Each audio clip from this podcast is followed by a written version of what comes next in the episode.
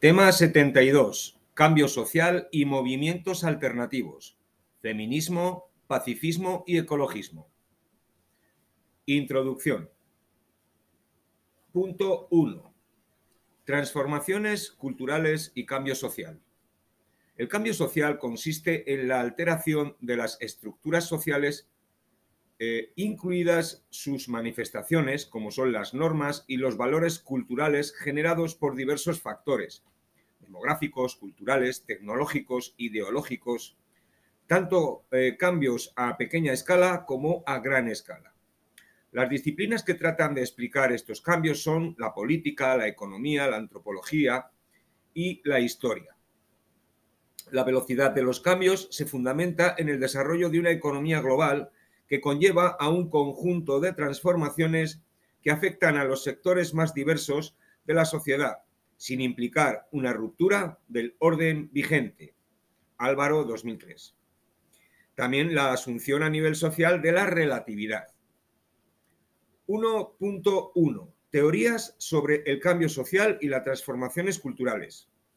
Las teorías del cambio social y sus consecuencias o sus consecuentes transformaciones culturales hunden sus raíces en los estudios realizados por Frédéric, Frédéric Leblay, 1806-1882, y Auguste Comte, 1798-1857, que son los padres de la sociología en el siglo XIX. Principales teorías. Una, la teoría evolucionista con Lewis Henry Morgan, que aplicaron conceptos darwinianos tal como la selección natural y la lucha por la vida al proceso del cambio social. Según esto, los procesos de cambio evolucionan de lo simple a lo complejo, pasando por etapas de desarrollo. otra teoría sería la teoría de ciclos, enunciada ya por Aristóteles en el siglo IV a.C. y defendida por Vilfredo Pareto o Pitirin Sorokin. Dice que las sociedades atraviesan varios estadios y al llegar a la etapa final se regresaría al punto de partida completando un acto y comenzando otro, etapa de desarrollo y de decadencia. Otra teoría sería la sociología marxista. El cambio social surge con el desarrollo de la técnica y sociedad, y esta sociedad se transforma por fuerzas endógenas y que dichos cambios conducen hacia una sociedad de progreso y sociedad sin clases. Otra teoría es la alternativa funcionalista desarrollada por Malinowski, 1885-1942, donde fusiona elementos evolucionistas perdón, y marxistas. 1.2. Movimientos alternativos puede definirse movimiento social alternativo como el esfuerzo colectivo para promover u oponerse al cambio de la sociedad de la cual forma parte. Avilés et al. 2014. Les diferencia de un partido político ya que estos buscan la consecución del poder, mientras que los movimientos alternativos tratan de simpatizar con doctrinas e ideologías que promocionan los cambios. Estos son fenómenos de las sociedades postindustriales. Un movimiento paradigmático fue el Mayo del 68, que tuvo un limitado seguimiento por sus doctrinas utópicas, demostrando que la vía de adhesión política provocaba los cambios más sustanciales. Otro es el 15M o movimiento 15M, movimiento de los indignados, 15 de mayo del 2011. Uso de redes sociales, con la intención de impulsar una democracia más participativa y romper el binomio o sistema partidista, el dominio de los bancos y las corporaciones. 1.3. Las ONGs. Estas son asociaciones no gubernamentales, asociaciones, fundaciones, etcétera, constituido por personas de diferentes naciones haciendo gala de solidaridad internacional sin ánimo de lucro y que se rigen por el derecho internacional. La viabilidad de estas dependen de la financiación de sus propios miembros o financiación pública, por ejemplo, de la Comisión Europea. Objetivos de estas es ayuda humanitaria, la defensa medioambiental, la promoción de los derechos humanos y la ayuda al desarrollo. Por ejemplo, Greenpeace en 1971, Amnistía Internacional en 1977, MSF, Médicos Sin Fronteras, 1971. Estas presentan en grandes, perdón, están presentes en grandes eventos como la Cumbre de la Tierra en Río o que estuvieron entre, en torno a 2.400 representaciones de ONGs en 1992. 1.4. Los derechos humanos. Los derechos humanos son un conjunto de derechos y libertades que corresponden a todos los hombres y mujeres por el mero hecho de pertenecer al género humano. En la Declaración Universal de Derechos Humanos de 1948 se reconoce a escala internacional los derechos fundamentales de la persona. En 1966, los pactos de 1966 recogen los derechos civiles y políticos, derecho de la primera generación o de la libertad, y los derechos de la tradición socialista, derechos económicos y sociales, conocidos como derechos de la segunda generación o de la igualdad. La tercera generación, a partir de los años 70, es los derechos de la solidaridad. En 1993, la Conferencia Mundial sobre los Derechos Humanos en Viena se constituyó el primer tribunal internacional para juzgar crímenes de guerra, así como los de Yugoslavia o Ruanda, por ejemplo.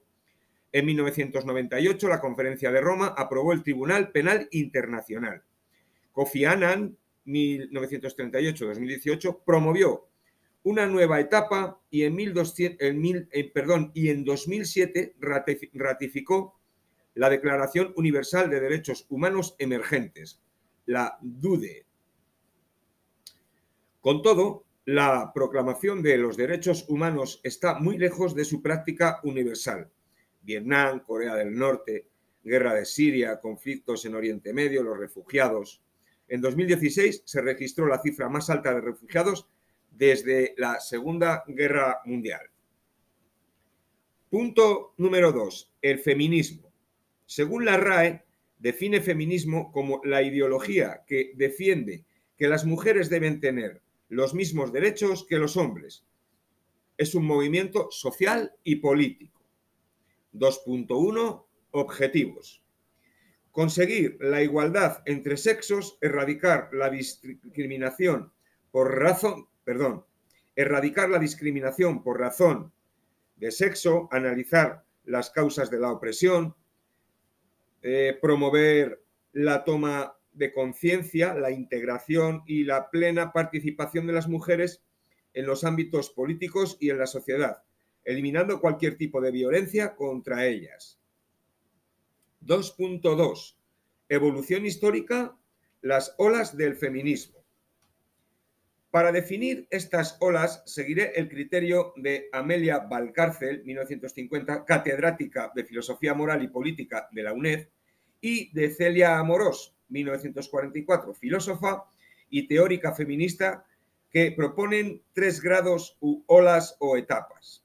La primera ola es la llamada feminismo ilustrado, la segunda ola es el feminismo sufragista y la tercera ola es el feminismo contemporáneo desde los años 60 hasta la actualidad, aunque ya se plantea una cuarta ola con los planteamientos de plataformas como hashtag MeToo y las multitudinarias concentraciones. El protofeminismo y primera ola, el feminismo ilustrado. Eh, personajes como Cristina de Pisón en 1500, perdón, en 1405 con su libro La ciudad de las damas, Boulin de Le Barré en 1647-1723, conocida como el, como el padre, como la madre del feminismo, como el padre del feminismo, perdón, es su nombre. La Revolución Francesa es cuando las mujeres toman una posición claramente defensiva de sus derechos. Las vindicaciones fueron recogidas en los cuadernos de quejas, y las acciones protagonizadas por la marcha a Versalles de 6.000 eh, mujeres el día 5 y 6 de octubre de 1789. Otra autora es Olimpia de Gouges, que publicó Los derechos de las mujeres y la ciudadanía, murió guillotinada, y Mary Wollstonecraft, que publicó Vindicaciones de la mujer. El misógino código napoleónico se convirtió en fuente de las legislaciones europeas y en la que las mujeres aparecían despojadas de sus más elementales derechos. Segunda ola, feminismo liberal sufragista. El desarrollo del capitalismo y la industrialización recayó con fuerza sobre las formas más insospechadas de la explotación de las mujeres. Flora Tristán, Anna, Weller, William Thompson ponen de, de relieve la subordinación política, social y doméstica de la mujer en el sistema capitalista y apelaba por la rebelión de las mujeres. Las sufragistas inglesas pedían el derecho al voto, como Emmeline Pankhurst y Sylvia Pankhurst. En Estados Unidos, Alice Paul. En 1848, la Convención de Seneca Falls con Elizabeth Staton y Lucrecia Mott, 1518-1902 y 1793-1881 respectivamente, dan como resultado la Declaración de Seneca Falls, inspirada en la Declaración de Independencia de Estados Unidos y considerada como texto fundacional del movimiento feminista, siendo esta demandada eh, y, perdón, siendo esta demanda lograda en 1920. Tercera ola, el feminismo contemporáneo. A partir de la Segunda Guerra Mundial destacan las aportaciones de Simone de Beauvoir con obras como El segundo sexo o Betty Friedman, Friedan, Frieda. Complicado este nombre, ¿eh? Vuelvo a repetir. Betty Friedan, con su título Mística de la Feminidad. Una teoría clave es la de Kate Millett, política sexual, y plantea que la raíz de la opresión en las diferencias entre sexos, iniciando una corriente feminista radical, es decir, de raíz. De forma paralela se van produciendo la institucionalización del feminismo. En 1975, la Conferencia Mundial sobre la Mujer en Copenhague. En 1985, esta Conferencia Mundial en Nairobi. En el 95, es decir, cada 10 años, en Beijing y en 1997 la Internacional Feminista en Vicence, Francia.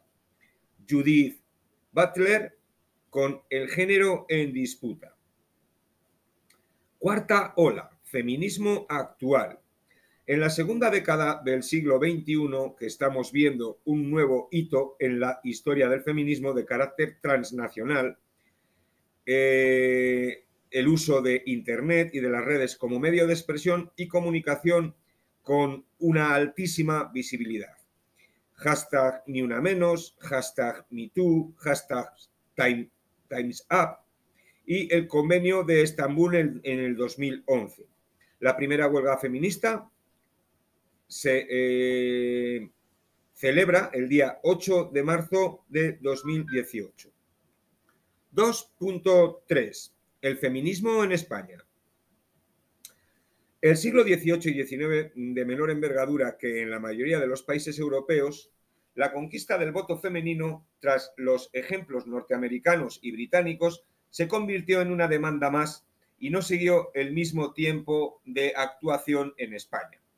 Hablamos de autoras como María de Zayas en 1590-1661, que fue la primera en criticar la falta de acceso de la mujer a la educación, Emilia Pardo Bazán, en 1851-1921, que calificó de doma la educación recibida en España a las mujeres.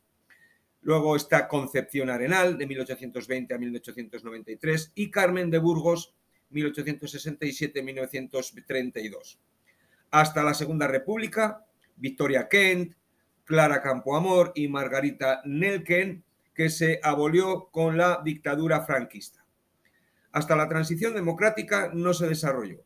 muerto Franco y todavía en clandestinidad se celebra el primer día de la liberación de la mujer eh, a través de Celia Amorós, Amelia Valcárcel, Marinash, Victoria Sau o Marina Subirats. Son referencias obligadas en la actualidad. Punto número 3. Pacifismo. La RAE define como movimiento a favor de la abolición de la guerra como solución a los conflictos entre naciones. Dos pilares, diálogo y negociación. 3.1. Objetivos. Sostienen que la guerra no consigue y que es ineficaz para solucionar los conflictos. Sostienen que hay formas más eficaces que las violentas buscan reconocer legalmente la objeción de conciencia, buscan establecer un sistema jurídico internacional que vele y sea capaz de, solucionar y solventar los conflictos, tanto nacionales como internacionales. 3.2. Evolución histórica. Desde la Edad Antigua podemos citar a Lao Tse en el siglo VI a.C., Buda en el siglo VI-IV a.C., los textos evangélicos cristianos. En la Edad Media nos encontramos las, las, las treguas de Dios durante la cuaresma y en otros, en otros momentos. En el Renacimiento tenemos, eh, digamos, personajes que abogan por esta cuestión pacífica como es Erasmo de Rotterdam, 1466-1536, los anabaptistas y cuáqueros a partir del siglo XVII, en el siglo XVIII y comienzos del XIX, los, los racionalistas no religiosos como William Godwin, John Locke, Voltaire, Kant. En el siglo XIX hablamos de Benjamin Tucker o de León Tolstoy. Las enfermeras del campo de batalla de la Guerra de Crimea, la Segunda Internacional en contra de la Primera Guerra Mundial. A partir de la Gran Guerra, Gandhi, 1869-1948, con su doctrina llamada Satyagraha, Satyagraha, poder verdadero, y oposición de forma no violenta y denominada resistencia pacífica. Tras la Segunda Guerra Mundial se produce un nuevo y repiten los movimientos pacifistas. Cuáqueros, testigos de Jehová, encíclica de Juan XXIII. En 1963, Princeps Interris, con Bertrand Russell, Albert Einstein, autores que están en contra de la guerra nuclear. Otro colectivo serían los hippies que surgen a través de la guerra de Vietnam. En 1986, el año internacional de la eh, paz por la ONU, el fin de la Guerra Fría con Reagan y Gorbachev de 1986 a 1991. En 1987 el primer tratado de reducción de armamento. Eh, los últimos movimientos pacifistas, pacifistas con Tute Bianche, la, primera, la primavera árabe, manifestaciones pacíficas contra el terrorismo. Punto número cuatro, el ecologismo. Según la RAE, es un movimiento sociopolítico que propugna la defensa de la naturaleza y la preservación del medio ambiente. 4.1 Objetivos. Son propuestas de cambios del modo actual de vida, consumista.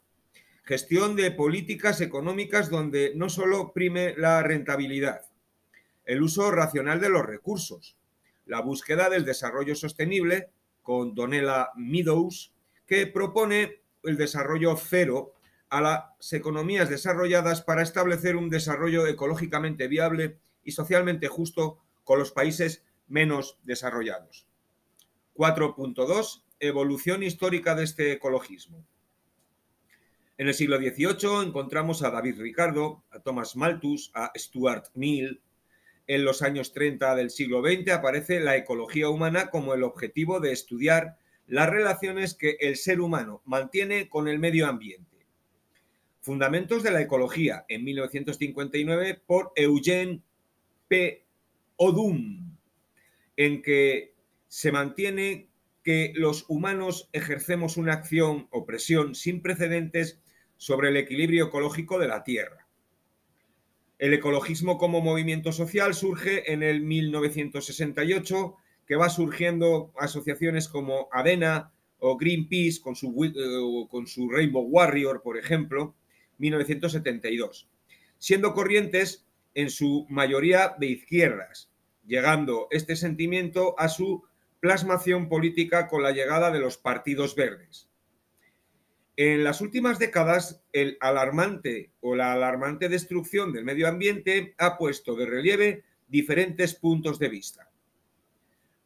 Un punto de vista sería el crecimiento cero, poblacional y con mala distribución de la riqueza mundial.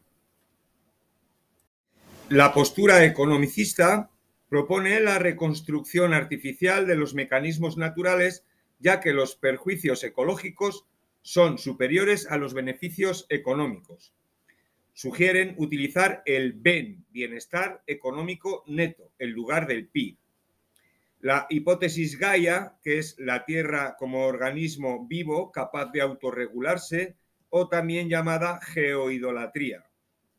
Otra teoría es la teoría del decrecimiento productivo, disminución controlada del consumo y de la producción global.